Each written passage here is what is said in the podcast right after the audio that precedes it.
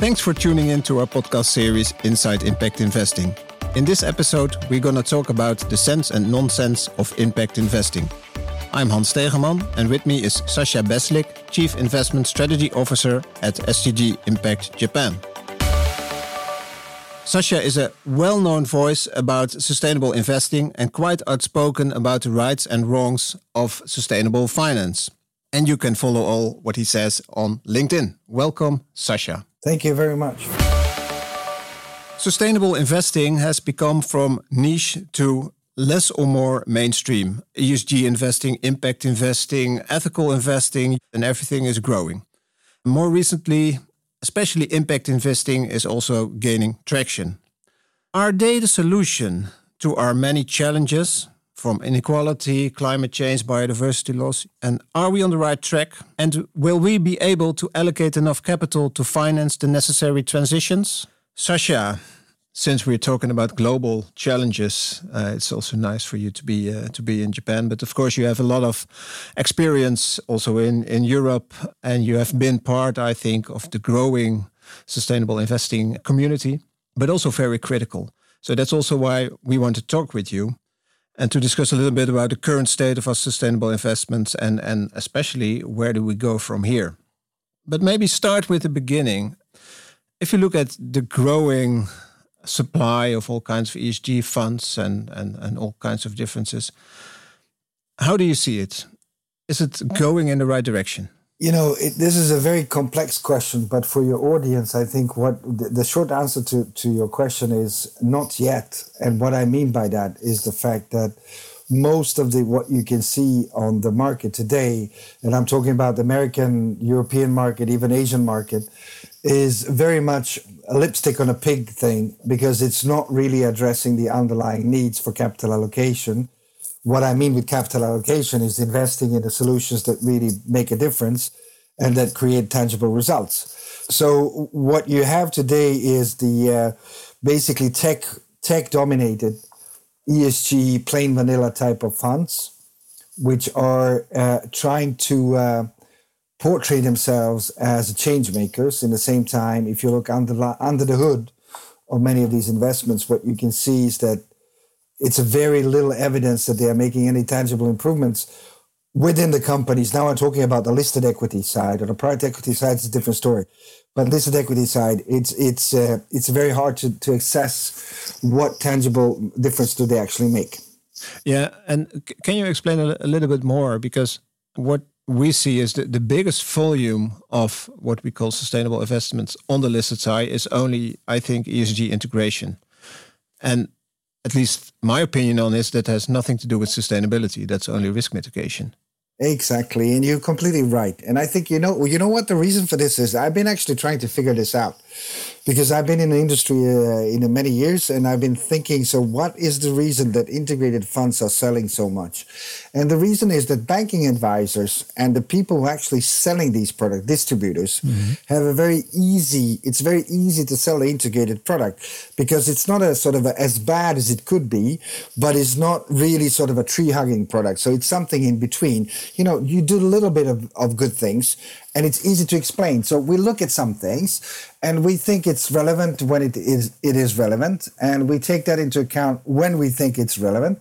And uh, you know, on, if you're a client on the other side, and if if you're going to choose between the mainstream, you know, non taking into account ESG issues, not taking into account climate, and then you have an integrated product that's is doing a little bit of that you think it's it's probably a better solution. So the conclusion is the banks and asset managers have been much better of educating their staff to sell integrated products. And that's the reason why the inflows are so big in these kind of products.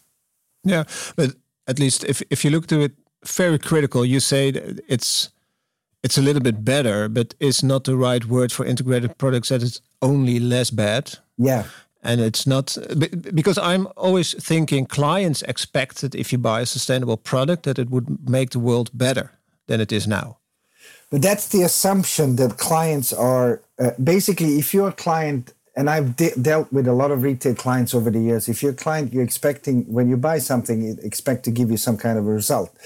You see, the biggest problem in the financial industry in general is on the ESG side is that we've been selling, I mean, as an industry and overselling promises of the improvements, but we have had difficulties to show results.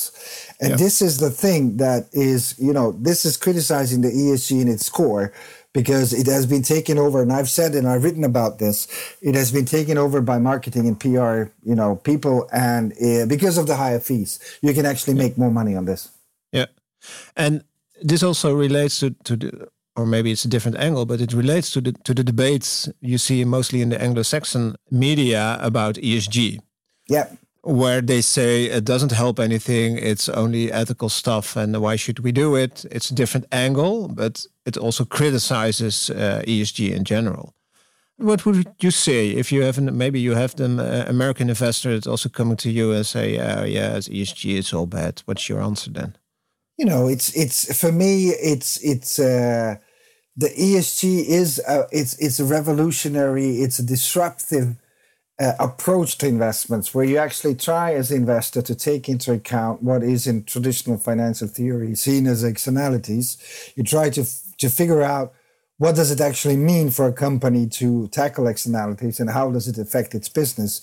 And then you as investors what you can make out of it? Can you make money on it in the long term? Or you know how can you address through the means of your investments, how you can address certain risks that are related to broader society. So, for me, the view that ESG is not contributing to create uh, improvements among the companies and you know better returns it's just something that is extremely stupid and it's stupid from a perspective that it is in many cases at least a risk management tool it actually helps you to invest in companies that are less risky and more stable. Now, on the opportunity side, that's another another story. It's a much longer debate, much longer discussion. But you know, I've dealt with American investors over the years. I think the American investors are uh, very uh, trapped into the this box thinking. You know, uh, assigning a lot of very uh, political things to ESG. Although ESG in itself is supported by many American companies, so which is very strange. Yeah. Yeah, it's strange.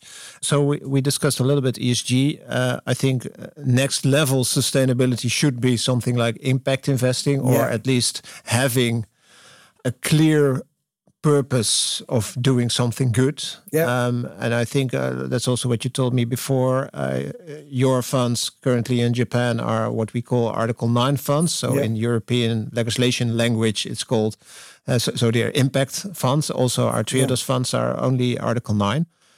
Is that good enough? I think it's going to evolve. And you asked me in the beginning, what do, do, I think, you know, where we are today and where we're going? I think we are in a, in a crossroads in the, in the ESG space.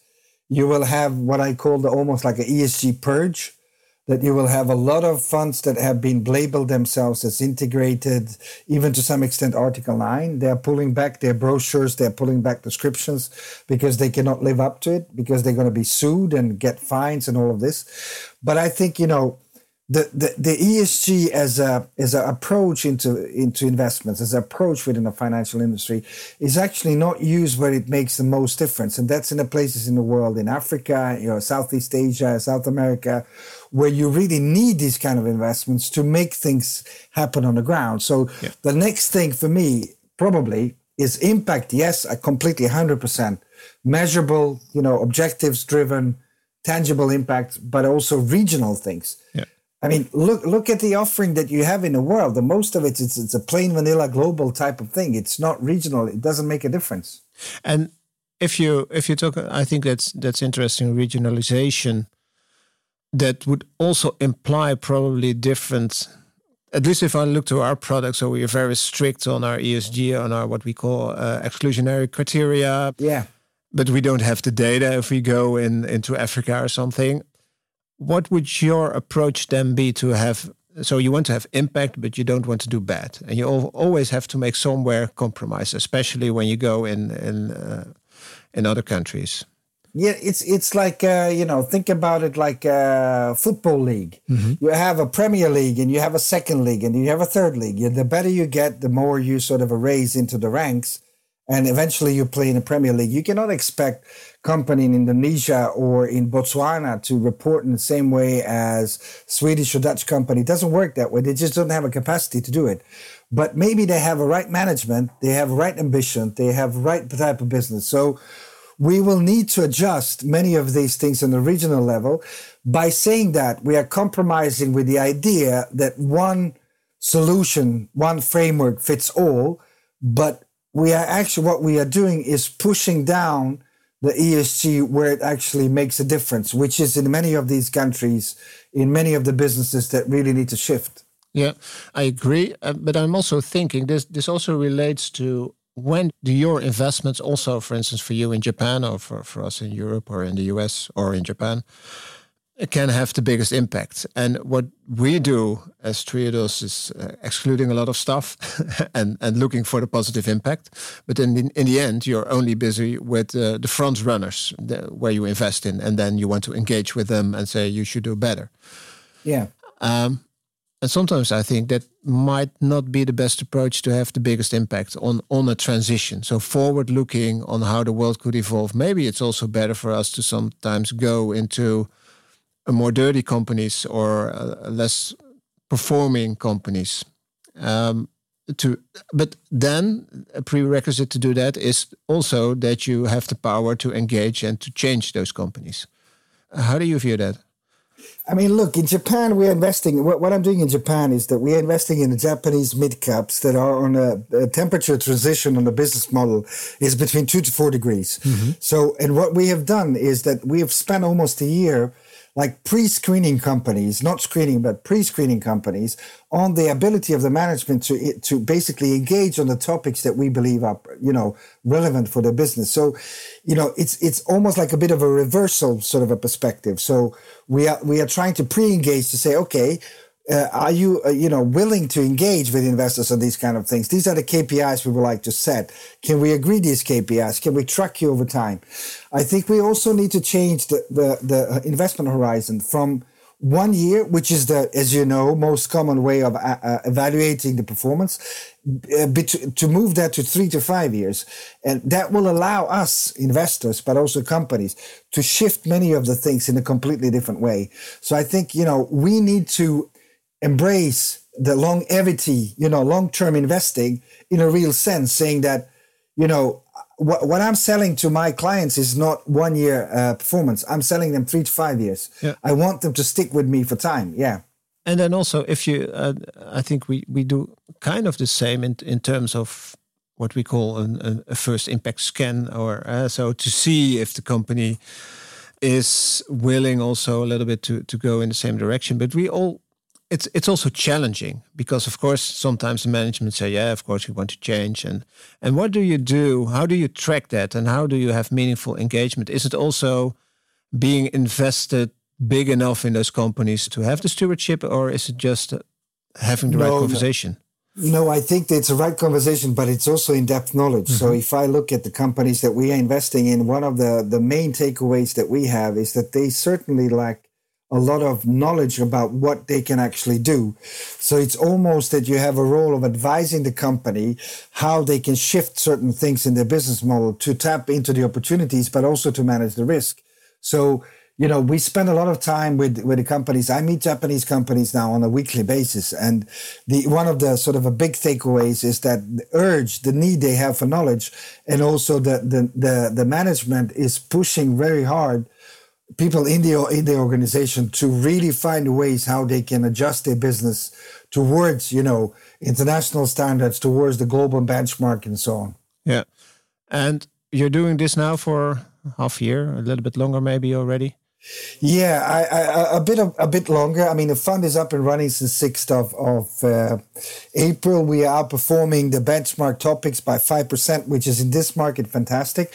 But this is again, this is now, we are talking about three to five years. I want to be able to say to my clients, in five years, this is what we committed that we will do with the companies. This is the result. This is what you get. Yeah. So let's zoom out a little bit and, and look at, for the last few minutes, a little bit about the, the, the state of play in the total industry and where it should go. Yeah. Where do we want it to go and what's needed for that? from my side, I think yes, partly we see regulation helps transparency, but also gives a lot of extra costs for the industry, and we're mostly regulating the sustainability part. Well, maybe we should regulate the rest. Yes. That's one point. point, and the second point is it's also about the real economy. So finance in itself is nothing as long as the real economy is also not Correct. going in a more sustainable dire- direction. Correct. What do you think? Will finance really help to move to a sustainable world, or is is it only marketing? by itself, I mean, as you describe it very well, it's it's re- the finance is reflecting the mirroring the real economy. Mm-hmm. By itself, I don't see that finance will, you know, it will be bits and pieces that will be better. You know, depending on where the where the sort of a way you make most of the money in a shorter period of time. But I think without the regulation, increased push on the regulation side, you will really not see this shift. And you can see that in the US. Now, today, that was information that came out, at least here in Japan, that Security Exchange Commission is looking to scrap the scope three requirement for financial industry. Yeah. And, you know, that will completely change the dynamics. Then suddenly it doesn't matter anymore. I mean, the scope three is the big problem. So that's where you want to have a regulation. yeah. So we need more regulation, but also when I'm in a very cynical mood, sometimes uh, I am. Um, then I'm thinking, what what are we doing then? Trying to move something. Well, we know it also depends on the real economy. For for me, the answer would be at least to give an example that you can make different choices. But I sometimes also wonder, is that enough? Yeah, we have a choices, and I agree with you. But these choices are pretty much very often limited. But but and they are limited in a scale. So if you want to see you know changes in agricultural sector, if we talk about Europe, you want a scalable solutions that actually shift the entire industry. You can find the pockets of interesting things, but not on a scale. And I think that go boils down also to fiduciary duty. It boils down to the how you regulate companies. You know, financial statements and climate. Uh, you know, uh, climate as a part of the financial statement of European companies. As you said, there are other things that should be regulated, not only the way how the products that we are selling, I mean, funds, investments are regulated. Yeah. Sorry, I agree. This is not the intention that we always agree, but I think we, we No, no, no, completely but- agree on this point. Yeah. maybe to end for you personally for the next few years when will you think your job or what you do is a success when I see a tangible material change for people that are working for that business or the, in the supply chain, when I see, uh, when I meet them and see that what we as investors are doing are changing things for real. Uh, you know, it could be, you know, in my previous work that I can help increase living wages for uh, supply chain people in uh, Southeast Asia. It could be that I improve working hours and health and safety for miners in Africa you know, uh, things that actually affect people, real people, producing things for us. Yeah. and is it not the ultimate way where also regulation has to go where everything has to go what are the real economy consequences of we do with investments so really tying it to the outcomes in the real economy Yeah, I agree with you. But you see, the thing is that politicians are playing a bit with financial industry because what they're saying to us is that we should deploy a capital in a more sustainable, responsible way. In Europe, they are giving us EU taxonomy on climate within the E, and the, the, the, one on S issues or so social issues has been shelved. It's not even on the table. The problem we have is that we are supposed to take into account externalities that are not companies are not expected to actually do something about. So there's this this mismatch about it's almost a mis expectational mismatch.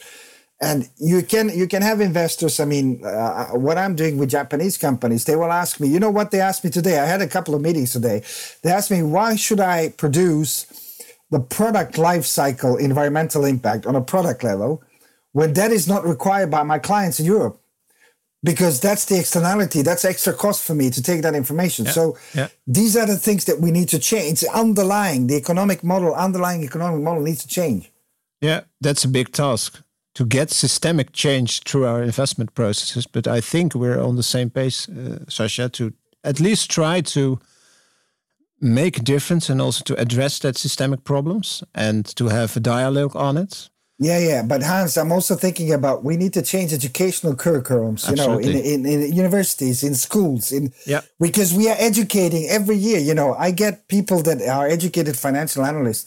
They have no idea how to analyze environmental performance of the company. It's like crazy. With 2022, it's it's it's not how it should be. Yeah, maybe we should abolish uh, CFA to start with, and then we have a new curriculum. Yes, and or probably we, what we could do is to to completely reform, you know, Yeah. CFA. And I think as long as we have this this systemic problems, and I agree also in education, but also with our clients to understand products, and also what you explained, what what you do and what we do, takes also a lot more effort to really engage with companies. and resources and resources Yeah. and time it's very costly as you know the thing is that you know i think generally and this is something that you touched upon in the beginning i think the industry esg industry is very lazy. Yeah, it's very lazy from a perspective that you know when i run uh, when i was running a big teams in nordics uh, everybody uh, was uh, you know wanting to go to big conferences in new york and london and, and amsterdam but nobody wanted to go to a mine in south africa or to uh, south america because uh, you know it's it's it's the, it's our industry as well it's it's very comfortable you know you don't want to why do you do extra mile it doesn't you don't need to do that yeah. Maybe that's a conclusion. It's too comfortable yeah for a lot of people in the industry. yeah we have to do extra effort. So it will cost us a lot of effort, but it also will cost our clients probably more. So we need to have them to understand what is needed to change the industry. And we need to reform the education. Well, that's an interesting list after 25 minutes of talking with you. I think we can go on forever.